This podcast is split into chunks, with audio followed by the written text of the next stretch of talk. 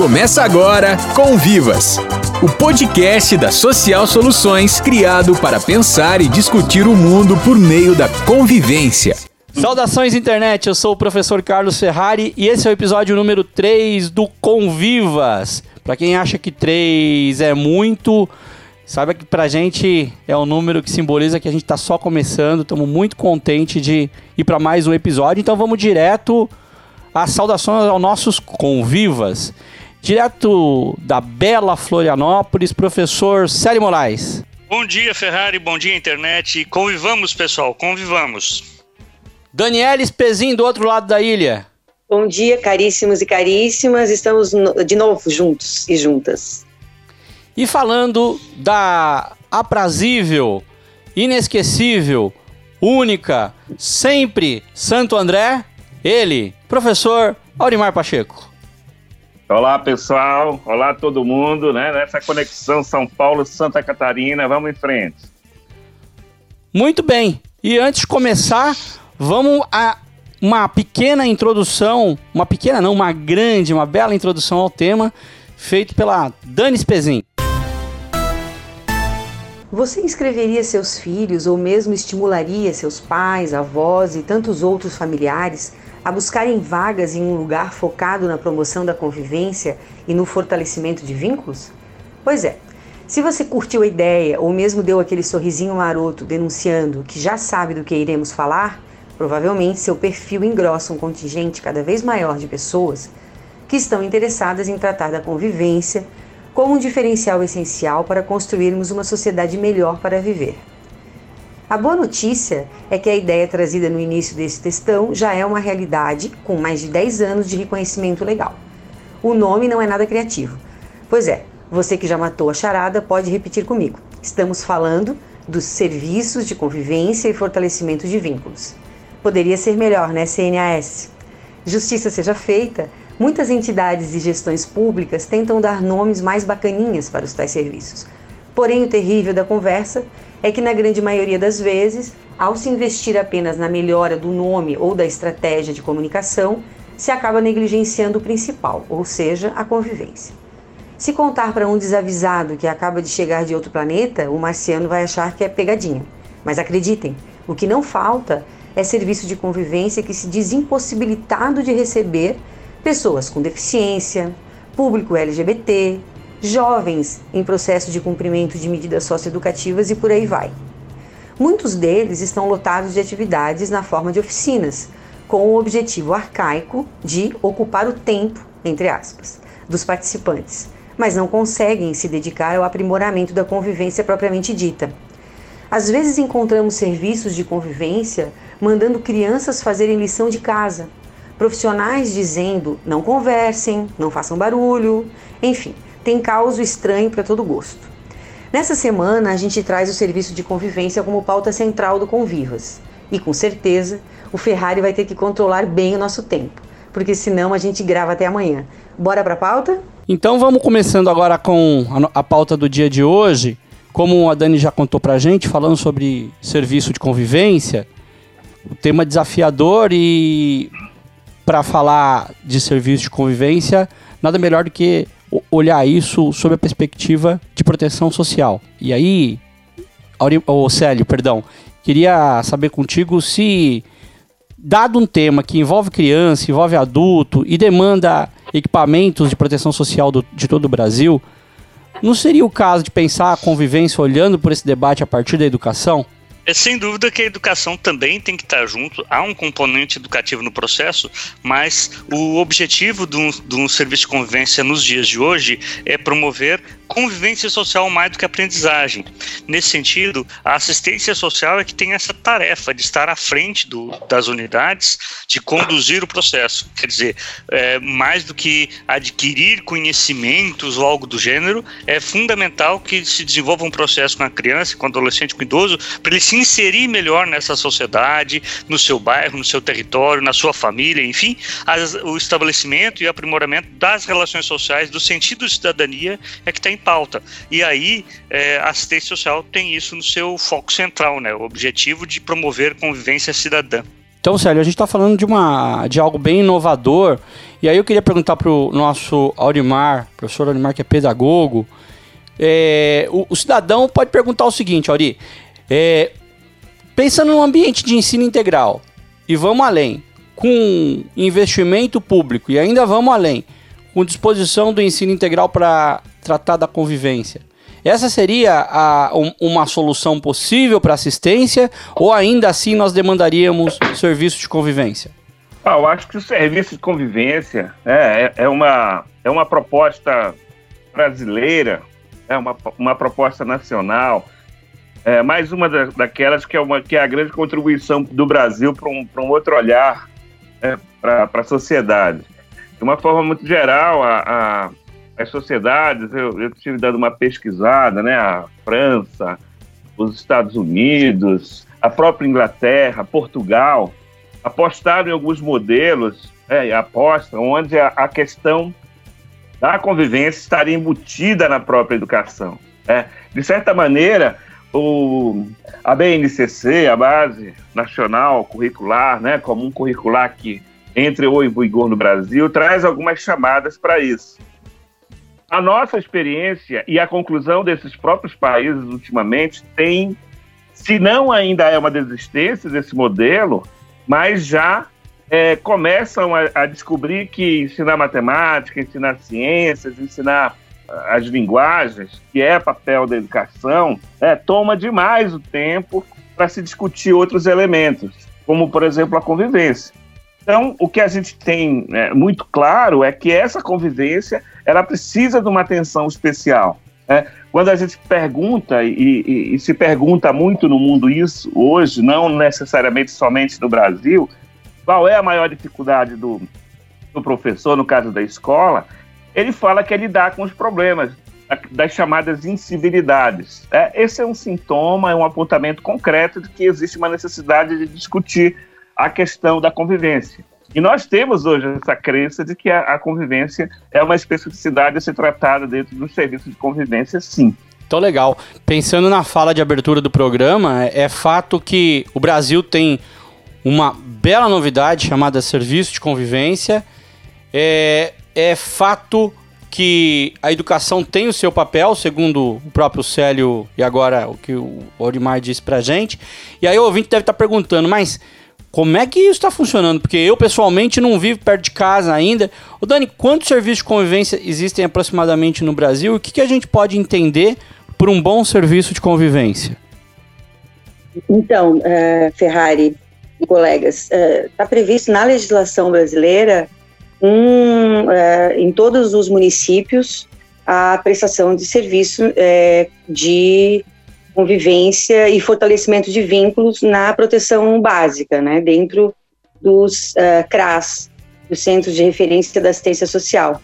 Então, muitas vezes a gente não conhece esse serviço de convivência, mas a gente já ouviu falar com outros nomes, como a gente referiu antes, eles estão disponíveis nos territórios, tá?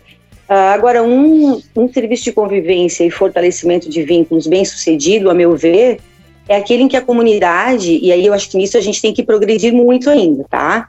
É aquele em que a comunidade sabe que os seus filhos, filhas, idosos, idosas, mulheres, homens, enfim, têm espaço para trocar ideias sobre o que vivem em comum, para trocar ideias e experimentar atividades que eles fortaleçam como gente, que tem um valor em si mesma, esse é um dado, né? E não pelos filtros dos outros, né? Que nem sempre são tão elogiosos religiosos ou fazem bem a gente, né?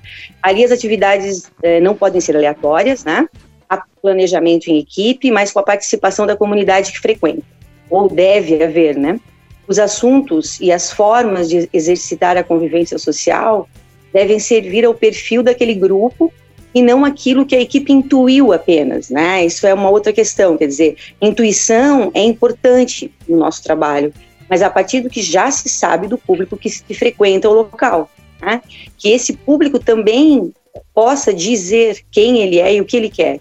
E, ou então daquilo que a equipe mesmo pode, pode perceber na relação com, com quem convive, enfim, né? Muito bom. Então, hoje, objetivamente, a gente não tem um número exato de serviços de convivências, né? Se a gente for olhar para o CISC, com certeza vão passar dos milhares. Mas tem aqueles ainda uhum. que são realizados indiretamente, né? É, é acaba não dando para a gente quantificar. É, uhum. Mas com certeza a gente está passando aí de, de, dezenas de milhares de serviços de convivência no Brasil, porque geralmente no município não tem só um. É... Só um. Posso, Vamos lá. Posso fazer um complemento rapidinho? Por favor, Aurimar. É, eu acho que isso que a, que a Daniele traz é muito interessante e tem um, uma questão importante que, assim, o, o, o serviço de convivência é essa possibilidade da gente tratar desse assunto de maneira mais profissional. Esse assunto tem sido tratado de maneira pontual, sei lá, com campanhas, com cartilhas, com, com algum bomocismo. É, é. E é necessário que haja, sim, uma forma, um investimento né, mais evoluído, mais consistente para discutir isso. E o serviço de convivência, é, esse, é, é essa instância aí que precisa, inclusive, é, é, cada vez mais ser fortalecida, é o local para isso, né? É, talvez seja a grande novidade e do social, né, gente? É, a, se a gente for pensar no disruptivo, talvez seja a grande novidade. Vai lá, Célio nesse sentido é fundamental ir além da ideia de cuidar. Não é um lugar para cuidar das crianças, adolescentes ou dos idosos, não. É um lugar para que, junto com outros, aprimoremos, eles aprimorem, enfim, com apoio da equipe técnica, com apoio dos educadores, dos facilitadores, apoiem sua inserção na comunidade. Então não pode ficar entre quatro paredes. Não é para ficar dentro da unidade, é para sair, para conhecer os lugares, conversar com pessoas, aprender a lidar com situações diversas na comunidade, enfim.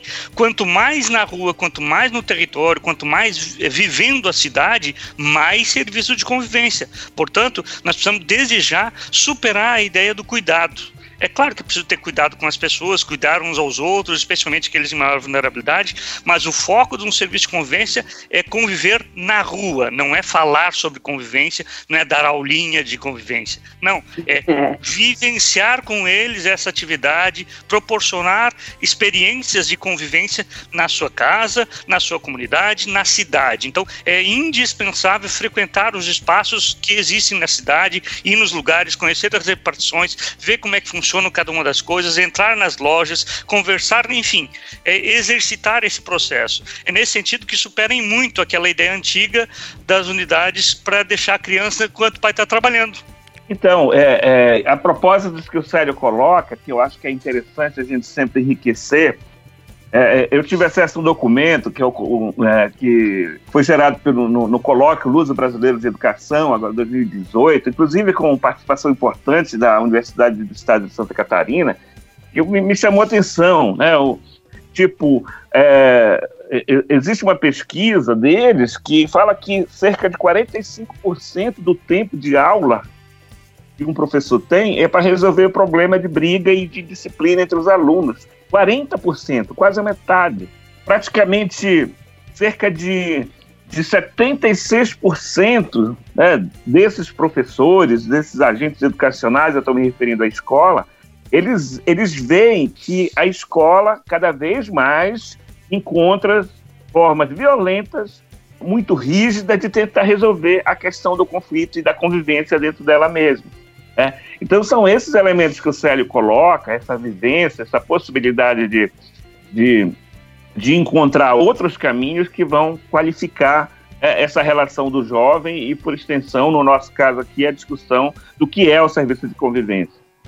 A gente viveu muito isso, né? Quem foi aluno já deve ter é, vivenciado a ideia do castigo, já deve ter vivenciado a ideia do isolamento, ou enfim, uma série de estratégias para privar a convivência como, como forma de fazer com que a educação funcionasse. Então, o que o Aurimar traz para a gente é muito emblemático, ou seja, se a gente precisa da convivência enquanto habilidade central, não faz sentido não investir na convivência. Mas vamos em frente. O Convivas já está em todas as plataformas: Spotify, iTunes, Google Podcast, Pocket Cast. Então ficou fácil convidar as pessoas para ouvirem, né? O caminho mais fácil sempre é o Spotify. Então, se o colega ainda nunca ouviu falar em podcast, tem medo de assinar o feed, não sabe o que é um agregador, abre o Spotify, faz de conta que vai colocar uma música do cantor, da banda preferida, mostra o feed lá do Convivas e aí tudo fica mais fácil. Ouvindo primeiro, a, a tecnologia faz o resto. Bom, para a gente seguir em frente, vamos para nossa segunda rodada de debate, porque a gente já falou bastante dos ganhos, das belezas do serviço de convivência. mas é importante a gente dar exemplos práticos. Sério, vamos, vamos contar aí que que a gente já falou um pouco no, na, no texto da Dani na abertura e a gente falou do marciano que vem e ficaria horrorizado de perceber que um serviço de convivência não faz convivência. O que, que deixaria o marciano de cabelo em pé? Então, nós temos muitos lugares fazendo coisas que são apenas para ocupar o tempo do menino. Então, exemplo de coisas erradas tem aos montes. Eu acho que é até mais legal a gente pensar o que, que poderia ser feito, o que, que a gente pode construir um bom trabalho de convivência feito por um serviço. Daí tem um caso muito bacana de um serviço que começou. É, junto com a criançada, com a criança, com o adolescente da unidade, desenvolvendo um, um trabalho no bairro onde eles estavam inseridos para identificar os, as barreiras de acessibilidade. Então eles foram no, na, nas lojas, foram nos lugares perguntar para as pessoas se elas sabiam o que é atendimento inclusive, se conheciam um braille, fazendo uma avaliação se tem rampa para entrada, se o banheiro cabe uma cadeira de roda, enfim, a própria garotada fazendo uma pesquisa de campo no comércio, na unidade de saúde, na, na, nas, nas igrejas, em todas as ruas do bairro. Ao mesmo tempo, eles estavam aprendendo sobre o tema e concretamente contribuindo para o seu bairro melhorar a acessibilidade. Então, foi uma puta de uma pesquisa de campo, saiu um relatório com fotografias, com, com registro de todo esse levantamento feito, e a garotada contribuiu concretamente para o seu bairro melhorar a acessibilidade. É nesse sentido que eu digo, não é ficar entre quatro paredes. É claro que eles precisaram antes estudar o tema, fazer, preparar o roteiro da pesquisa, enfim, eles ficaram dias se preparando na unidade, mas o trabalho de conviver no campo, de conversar com o dono do, do restaurante, explicar para ele o que, que é, por que, que precisa, o que, que se trata, etc, etc. Esse trabalho é conviver na, na vida concreta, o que eu dizia, é uma experiência de convivência feita por eles. Então, pegando temas mais amplos, como a própria acessibilidade, como as condições socioambientais do seu bairro, como as alternativas de, de emprego, trabalho e emprego no seu bairro, e fazer trabalhos em campo no seu bairro, na cidade, fazer saídas de campo de dias e dias, não é uma visita esporádica. Fazer concretamente no, na, na, nas ruas do território vai acrescentar muito para a garotada e tem vários lugares fazendo esse tipo de experiência. Então é, é, é, por aí que a gente tem que pensar, pensar e observar os exemplos concretos que estão tendo muito sucesso. Vale demais a pena, procure próximo à sua casa que você vai se surpreender. E aí, né, Aurimar, antes do serviço de convivência, é, ter esse nome, pré-2009, pré-tipificação enroscou aqui, o que bombava, aí, aí pensando em anos 90, eram as oficinas, que existem até hoje, e aí eu te pergunto, o que mudou foi o nome ou mudou as entregas? Qual o papel das oficinas hoje no serviço de convivência?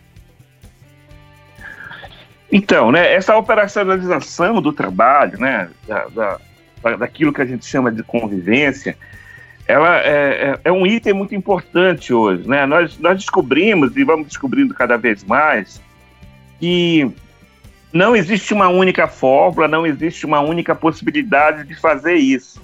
A oficina foi uma, um, uma aposta, uma crença, uma, uma, uma convicção né, nossa, do trabalhador social, de que ele poderia, ela poderia substituir o modelo anacrônico até então centrado no, em, em, algumas, algumas verdades que nós já desconfiávamos muito tempo que fosse só uma grande falácia. Aquela história de tirar a menina da rua, de que a cabeça dele precisa ser ocupada é, e que tem que ajudar ele para ele ajudar a família. Então a, a, a oficina surge nesse nosso panorama dizendo que a gente tem uma alternativa inclusive agrega outros setores, principalmente a arte, que pode agregar é, trazer a família para dentro, da, com as suas habilidades para dentro do, do, do, lado chamado projeto social, né? Então, e, e, e aos poucos a gente vai descobrindo que isso é insuficiente, que nós precisamos de outras providências. Aliás, a gente precisa de pesquisa, é, a gente precisa conhecer mais essa, essa, é, é, essa realidade, esse tema, esse assunto da convivência para fazer mais. Nós não podemos de forma nenhuma nos, nos acomodar com algumas, algumas é, pseudo-certezas, é, é, algumas é, soluções, tipo, ah, nós, nós vamos fazer, basta reunir os meninos aqui da alimentação para ele e comemorar o aniversário, que isso aqui vai fazer com que eles sejam. É, que eles tenham clareza da, do seu papel na sociedade, ou que eles tenham clareza da necessidade de descobrir que é, entendendo e compreendendo a existência do outro, vai melhorar a sua própria existência. Então, certamente que a oficina teve seu papel importante, mas hoje eu coloco isso, me parece que não é, não é, é uma questão legal, está colocado na legislação, mas eu coloco isso de maneira pessoal, de maneira muito concreta, muito muita crença. Eu acho que a oficina, o modelo da oficina, do jeito que tem sido feito, ela está superada, está superado e ele precisa ser revisto. E pensando em direitos humanos, Dani, é, a gente tem entregas concretas, como disse o Célio, que óbvio que dialogam com esses direitos à medida que a gente faz a incursão no território, a galera vai para a rua, circula, experimenta outras possibilidades de conviver. Quais são os direitos humanos que a gente pode destacar como conquistados ou que venham a ser conquistados no serviço de convivência? É, essa questão dos direitos humanos, né, acho que a gente tem aí um campo para avançar em termos de compreensão. A ferramenta educativa, quer dizer, esse componente educativo dentro da convivência é muito potente para a gente avançar, né? Porque há um desconhecimento em relação aos direitos humanos. E aí, sim, acho que a gente tem que partir do, do princípio de que os direitos humanos são conquistas da sociedade mundial, mas que aqui no Brasil tem as suas especificidades, né? E aí a convivência avança justamente nisso, porque aí você pensa nos direitos das pessoas, no direito que nós temos simplesmente porque existimos né, em nós mesmos, uh, a partir do próprio território. Então, aí a potência dessa saída em campo e, ao mesmo tempo, sempre a volta para conversar dentro do serviço de uma forma mais horizontal, né, e menos assim, é, de cima para baixo. Né? Então, há muitas coisas que se pode trabalhar, né? Existem muitos direitos é, envolvidos e que já foram assim mais do que consagrados, né? Mas eu sempre gosto de lembrar que direitos são bens da vida das pessoas, né? E aí que precisam levar a dignidade concreta, digamos assim. Então, assim, vão, é, tem muita coisa, né, gente? Mas vai desde liberdade, de ir e vir, uh, de ter ou não ter religião, de ter opinião e manifestar essa opinião, passa por questões envolvendo assim direito à saúde no seu território, educação de qualidade, que é um assunto que a gente aqui permeia o tempo inteiro nas nossas conversas, porque a gente não pode abrir mão disso. Uh, e assim, moradia, outras questões que aparecerem uh, em termos de demandas já aí já no campo dos direitos sociais. Mas eu, eu gosto eu gosto muito de pensar na prática em alguns exercícios. Um desses é o que o Sérgio fala, né? Quer dizer, de sair a campo e fazer a, a, formação, ou fazer levantamento, fazer pesquisa no seu território, ao tempo em que também você vai sendo formado e vai sendo empoderado, ou seja, fortalecido, né? E também tem um outro exercício em relação à manifestação de opinião, é, de liberdade de pensamento, que a gente chama, né?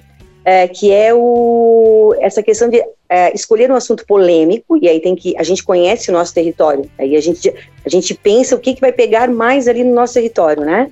Aí escolhe um assunto polêmico, quer dizer, ou o que é muito conhecido, essa questão da redução da, da idade penal, né? De o adolescente responde é, no juízo da infância, ou já tem que receber pena por prática de um ato infracional, né? Ou então questões envolvendo trabalho infantil. A gente sabe que em algumas culturas, em alguns territórios, se escuta muito ainda assim, olha, para que, por, por, que que não pode trabalhar se precisa? Então, assim, são mitos, são questões que a gente tem que realmente é, tirar um pouco esse véu uma cultura que, na verdade, considera que aquela criança ou adolescente, ou até às vezes pessoas idosas, que acabam sustentando os seus, né? A gente sabe disso também. Situações em que o idoso, a idosa, eles, na verdade, são arrimos de família e já numa situação muito indigna.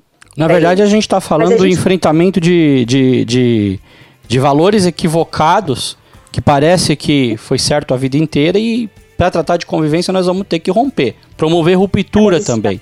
Né? E esses e aí, exercícios podem é, promover isso. Exatamente. E aí, sim, é, é, complementando um pouco e finalizando essa questão, né, é, a gente tem que lembrar que o serviço de, de, fortalecimento de vínculos, ele não é ali dentro, você não vai fazer a, a, a o encaminhamento dessas ideias, né, que a gente, pelos direitos humanos, já não aceitaria, mas a gente não vai enfrentar essas questões de uma forma punitiva, dizendo que não pode, pronto. É preciso apostar no fortalecimento mesmo, nessa relação, na troca, e aí tem exercícios de debate, é, de. É, eu, às vezes, eu faço com os meus alunos e alunas, né? De um lado, você defende um ponto de vista, e às vezes você nem concorda com esse ponto de vista. De outro lado, aquele outro grupo defende o contrário. Aí tem o exercício de argumento e contra-argumento. Aí você tem que criar, o próprio grupo cria as regras desse debate e a forma de avaliar depois. É muito legal. A gente tem várias questões aí para pensar juntos.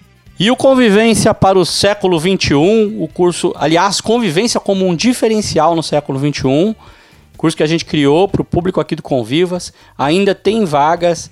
A gente ouviu algumas demandas pedindo para a gente dar uma flexibilizada, melhorar o custo.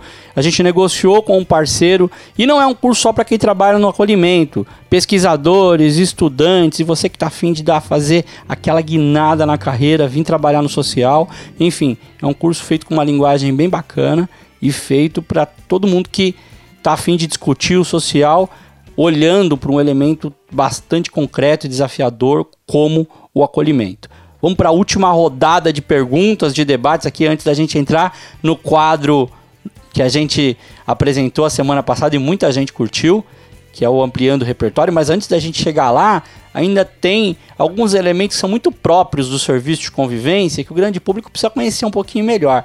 Por exemplo, Aurimar, fala-se muito do percurso enquanto estratégia para fazer com que as boas ideias, as demandas e tudo que aqui, aquilo que foi planejado, identificado como elemento importante a ser trabalhado na convivência no território, possa ser materializado. Explica um pouco o que, que é esse tal de percurso. É, é um nome novo para algo que já vinha sendo feito? Por que, que a gente trouxe essa expressão para dentro da assistência social? Bem, o, o, o, percurso, ele materializa essa nossa intenção de trabalhar a, a a convivência lá dentro do serviço. Né? Nós, é, até por uma questão de, de, estrutura, de organização das ideias, de como fazer né, a, a, a, atividade dentro do serviço, é, algumas vezes, e aí, gente, eu vou falar isso, eu, eu, eu fui trabalhador do que é hoje a, o serviço de convivência em outro momento, né, nos anos 90, e quantas vezes a gente em equipe não, não é, improvisou, quantas vezes a gente tornou a coisa extremamente espontaneísta. É? Então, a, a, necessidade do, do percurso, como um, um, similar, como uma analogia ao currículo da escola, é esse enredo, essa, esse direcionamento, essa história a ser contada que, que precisa dar o sentido, precisa criar o, o, o, o estímulo, precisa é, incentivar, criar a, a pulsação importante para a criança, para o jovem dentro do serviço de convivência, a partir desses temas, a partir desses formatos que o Célio, a Daniela já colocaram muito bem, que precisa dialogar com o externo, com o interno. Nós entendemos que o, o, o percurso é algo ainda eh, muito muito recente e com alguma dificuldade de entendimento da grande maioria do, do, dos profissionais que atuam, né, principalmente na assistência social. Mas a gente sempre coloca que é, a simplificação disso é você pensar que para que você alcance uh, os seus objetivos, para que você chegue nesse formato de que o serviço de convivência vai gerar, vai produzir, vai trazer para a pauta a, a, convivência, é, ele precisa do, de uma metodologia, ele precisa de uma, um, uma maneira concreta de se realizar. E o percurso, essa história que tem início, meio e fim, é, que tem provocação, que está conectado com a realidade local, que está conectado com a noção de cidadania, de coletivismo, de, de política pública, é, ele é construído coletivamente é, a partir do, da, da, da, da, realidade local e ele, e ele vai se realizando e vai criando esse sentido e vai, e vai é, gerando novos desafios para o grupo como um todo a Daniela estava colocando a questão do, do, do, direito, dos direitos humanos, eu só queria fazer um, um, um, pequeno, uma pequena contribuição, né, que acho que é algo que a gente coloca desde o primeiro programa, que é, é, a questão de que é, é, direito humano, e por falar em humano demasiado humano, é, é a gente sempre é claro que a convivência ela pressupõe conflito, e o conflito, inclusive, como algo que é da natureza humana. É, nós não estamos falando de questões que estão alheias a isso. E esse conflito que é, é presente, independentemente da situação da, da, da, onde nós estamos como, como como cidadãos, é, é, é, esse conflito que vai fazer a gente, fazendo com que ele se torne algo que vai é, produzir o crescimento no, no, grupo, é que precisa ser é, expressado, inclusive, na proposta de percurso dentro do serviço. Ô Dani, e a semana passada, semana passada, há 15 dias, no nosso último episódio, nós falamos de acolhimento. O, o, o, menino, o idoso, a mulher que eventualmente demanda lá por conta da situação de violência, enfim, o público do acolhimento é também público do serviço de convivência ou a gente põe o serviço de convivência dentro do acolhimento? Uma pergunta que, é, infelizmente, a gente vê até trabalhador por vezes fazendo, né? Vamos limpar essa área, Dani? Vamos, vamos limpar. Mas, em primeiro lugar, também dizer assim, que se o trabalhador e a trabalhadora estão perguntando, eu acho que já tem um ponto bem positivo para a gente, porque... É verdade, é verdade, é verdade. É, Isso, né? vezes, o duro é quando faz, né? Justamente, porque a, a, você dividir uma pessoa em pedaços, e aí ela, ela, se ela está, por exemplo, no acolhimento, ela não pode ir para o serviço de convivência, aí eu já adianto a minha posição em relação a isso, né? Aí nós estamos com um problema e isso acontece porque isso é antigo, né? Que essa questão que tu já dizias, e eu acho talvez o sério também, que a gente tira as pessoas da comunidade, né, com o intuito, ou seja, com pretexto de proteção ou de tutela. Isso não é, na verdade, nem proteção e nem tutela. Então, acho que a minha resposta já fica meio clara, claro que sim, né? Que, aliás, essa questão de quem está acolhido ou acolhida estar no serviço de convivência é, não só pode, como deve, né? Como dizem por aí. Porque imagina é, o que essa pessoa ganha e o que o próprio serviço de convivência ganha. Né, em termos de diversidade. Os públicos mais vulneráveis são prioritários dentro do serviço de convivência, aí né? a criança e adolescente acolhido, idoso acolhido também. Aí entra Exatamente. também aqueles que estão envolvidos em qualquer tipo de prática de violência, seja como agressor ou como vítima. Entra também aqueles que estavam em situação de trabalho infantil, entra aqueles que estavam, é, que sofreram, que, que, enfim, estão envolvidos com narcotráfico. Enfim, entra principalmente os mais vulneráveis. Agora, que fique claro, não é só para os vulneráveis, eles são prioritários justamente pela situação que estão vivendo. Mas é, nós precisamos que seja múltiplo, que seja misto, que tenha pessoas em diferentes tipos de vulnerabilidade, com e sem vulnerabilidades, justamente para exercer a convivência na diversidade, né? Então, é, é, muito importante que, que isso seja bem, que fique bem claro. Não pode haver restrição para participar do serviço de convivência. Aquele menino que está que tá excluído da escola, aquele menino, aquela menina que, que são perversos, que todo mundo tem medo porque são muito bagunceiros, são muito violentos, etc. Esses têm que estar tá ali, porque é ali que a gente vai ter a chance de abrir novas oportunidades de vida para ele. Se a gente deixar ele de fora, aí a gente entregou ele de fato de bandeja para criminalidade, enfim, para tudo que é o avesso da convivência social. Nós precisamos justamente trazer esses mais difíceis, mais complicados para dentro do serviço. Isso é muito importante porque tem alguns educadores, alguns trabalhadores que querem dentro da unidade aqueles mais comportadinhos, mais obedientes. Esses não, não precisam. Esses já têm um bom nível de convivência, esses conseguem conviver bem na sociedade. Ou precisam, então, ou precisam, né, Célio, de, é, da experiência eu... com o diferente, né? Que também é, é, muito, muito importante. É, deixa, deixa eu complementar.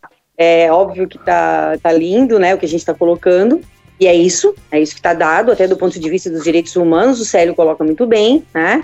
Uh, e aí isso demanda justamente que a gente lembre a convivência para todos, para aquele que a gente acha que está tudo muito bem com ele, né? Aí vem é, isso que tu dizias agora, né, Ferrari? Justamente esse menino, essa menina, que está aparentemente muito bem, tem que conviver com esse menino, menina, e nós estamos falando não só deles, mas vamos usar esses exemplos aqui, né? É, que estão, por exemplo, em situação de acolhimento, que já tem toda uma, uma trajetória de ameaça ou violação a direito, né, a vida, a sua integridade, e que daí é, tem esse tipo de posição ou de reação é, ou de comportamento que o Célio chamou em um momento aqui de perverso ou de outra coisa. E que são pessoas que a gente escuta muito falar que são pessoas difíceis de convivência, a gente tem esses nomes na nossa cabeça. Aí a gente lembra, né? O aluno problema, entre aspas, lá na escola, o ovelha negra da família, estou repetindo palavras que eu não gosto, mas é para a gente poder fixar bem, né? Elas são muito utilizadas. Enfim, Aí, é, isso demanda uma preparação. Aí vai ao encontro do que a gente falou aqui e a gente tem falado em outros momentos que a gente conversa, tá? Que é, não dá para trabalhar nessas áreas achando que aqui é um, eu, tô, eu estou, estou trabalhando no sistema de é, assistência social, no caso na, na convivência, é, porque não, não, me, não, não me sobrou outra oportunidade, tá? Não, é, é uma baita oportunidade, é um trabalho assim, fortalecedor da própria trajetória, né? É, justamente por isso exige estudo, exige troca, existe interdisciplinaridade. Então, quando a gente coloca aqui que essa convivência dentro do serviço é de gente muito diferente, quando o Aurimar fala do conflito, quer dizer que eu, eu gosto bastante desse tema, da potência desse conflito, então vamos tomar nas nossas mãos esse conflito e vamos trabalhar juntos de uma forma horizontal. Então, quando a gente fala de tudo isso, a gente está falando de uma equipe também que se prepare, que troque, que tem os seus momentos de troca, de, de avaliação, né? Um falar para o outro o que está achando do trabalho, um do outro, aonde pode melhorar, o que está legal. Então, a convivência também da equipe é fundamental para a convivência do usuário, como se chama por aí. Vamos né? Ah, e, e uma outra questão importante, pessoal, é isso que a gente está falando aqui da convivência de quem está acolhido é, ou acolhida. Lembrando o seguinte: é, o respeito à intimidade desses meninos e meninas ou de qualquer outras pessoas, como idosos, idosas, mulheres, é um respeito à intimidade e à privacidade que se tem que ter com todas as pessoas, estejam ou não acolhidas. Né? Então, assim, o cuidado é: eu não posso me predispor o serviço a trabalhar diferente com quem está acolhido, assim como a escola também não pode se predispor a trabalhar já esperando alguma coisa ruim, ao tempo que também tem que trabalhar sempre cuidado com todos e todas, porque às vezes quem não está acolhido também vive alguma situação mais complexa, então assim, é preciso estar sempre respeitando as intimidades, preparado, sem espontaneísmo, enfim, é isso aí. Vamos para o quadro final agora do Convivas, o Ampliando o Repertório, a nossa contribuição quinzenal para que você possa conviver, debater, enfim, produzir no seu território novas possibilidades de debate a partir das nossas super dicas. Vamos começar com a Dani. Qual que é a dica do programa de hoje, Dani? Então, gente, eu vou dar uma de professora, tá? Perdão aí. É porque eu estou fazendo uma pesquisa sobre adoção, estou escrevendo algum, algum um artigo meu e eu acabei achando um, um artigo muito legal na plataforma Cielo, S-C-I-E-L-O, né? Que tem artigos científicos, enfim, e que o tema é criança e adolescente sujeito ou objeto da adoção. Então, assim, ó, uma baita sacada, o autor é Carlos Renato Nakamura, tá? Saiu na revista de serviço social, mas você encontra na plataforma Cielo, né? Na revista de serviço social de São Paulo, período de janeiro a abril de 2019, é bem novinho, tá? Então, assim, a, a dica vem porque tá bem escrito, tá de fácil leitura, pessoal, e tem uma, uma sacadas em relação a, ao que a gente chama de menorismo na nossa área, que é negar essa condição de sujeito de meninos e meninas, inclusive no processo de adoção, esquecer que, os, que o interesse é deles, mas ele também foi fazer uma pesquisa em projetos de lei para mudar o estatuto da criança e do adolescente e achou uma proposta de se criar um estatuto da adoção separado ao estatuto da criança e do adolescente, que é um problemão.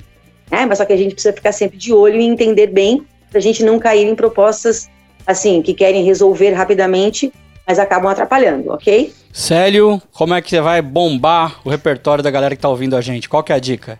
Eu quero dar uma dica de ouvirem o álbum Amarelo do Emicida. Ouçam, é música, vocês vão adorar esse álbum Amarelo, especialmente Pequenas Alegrias da Vida Adulta. É o nome de uma música dele, que fala dessa, desse horizonte de convivência na família, dessa relação do, da, da mãe com seu filho, dessa relação, é, enfim, no bairro onde moram, dessa dessas pequenas alegrias da vida adulta, que é o ponto de vista que está falando, mas de valorizar essa relação cotidiana, essa relação de afeto colocada é, num, num, território. Então, sugiro que ouçam com muita atenção, prestem, é, deem, deem esse próprio esse presente de ouvir o álbum Amarelo, do Emicida. Baita dica, hein, Célio? Baita dica. Aurimar. Ah, eu quero recomendar que todo mundo é, ouça os nossos podcasts que já nós, nós já fizemos. Quero, sugiro que vocês voltem e nos ajudem a fazer cada vez melhor essa nossa iniciativa aqui, é, e nos ajudem a corrigir os erros e principalmente é, que nos escrevam, que nos deem o, o feedback, que nos, nos façam é, nos sentir cada vez mais é, contribuidores aí da, da, do debate sobre convivência no Brasil. E ouçam a melhor voz desse podcast, que é do Aurimar, né, gente? Imagina.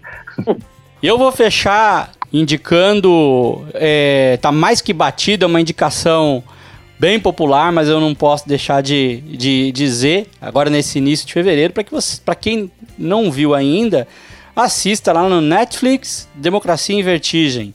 Independente do que você vai pensar a respeito do documentário, não é para formar opinião, porque ali já tem um olhar muito definido da autora, da, da produtora, da, da, da Petra Costa, mas vale pela produção em si, pela construção pela leveza, pelo jeito de contar uma história.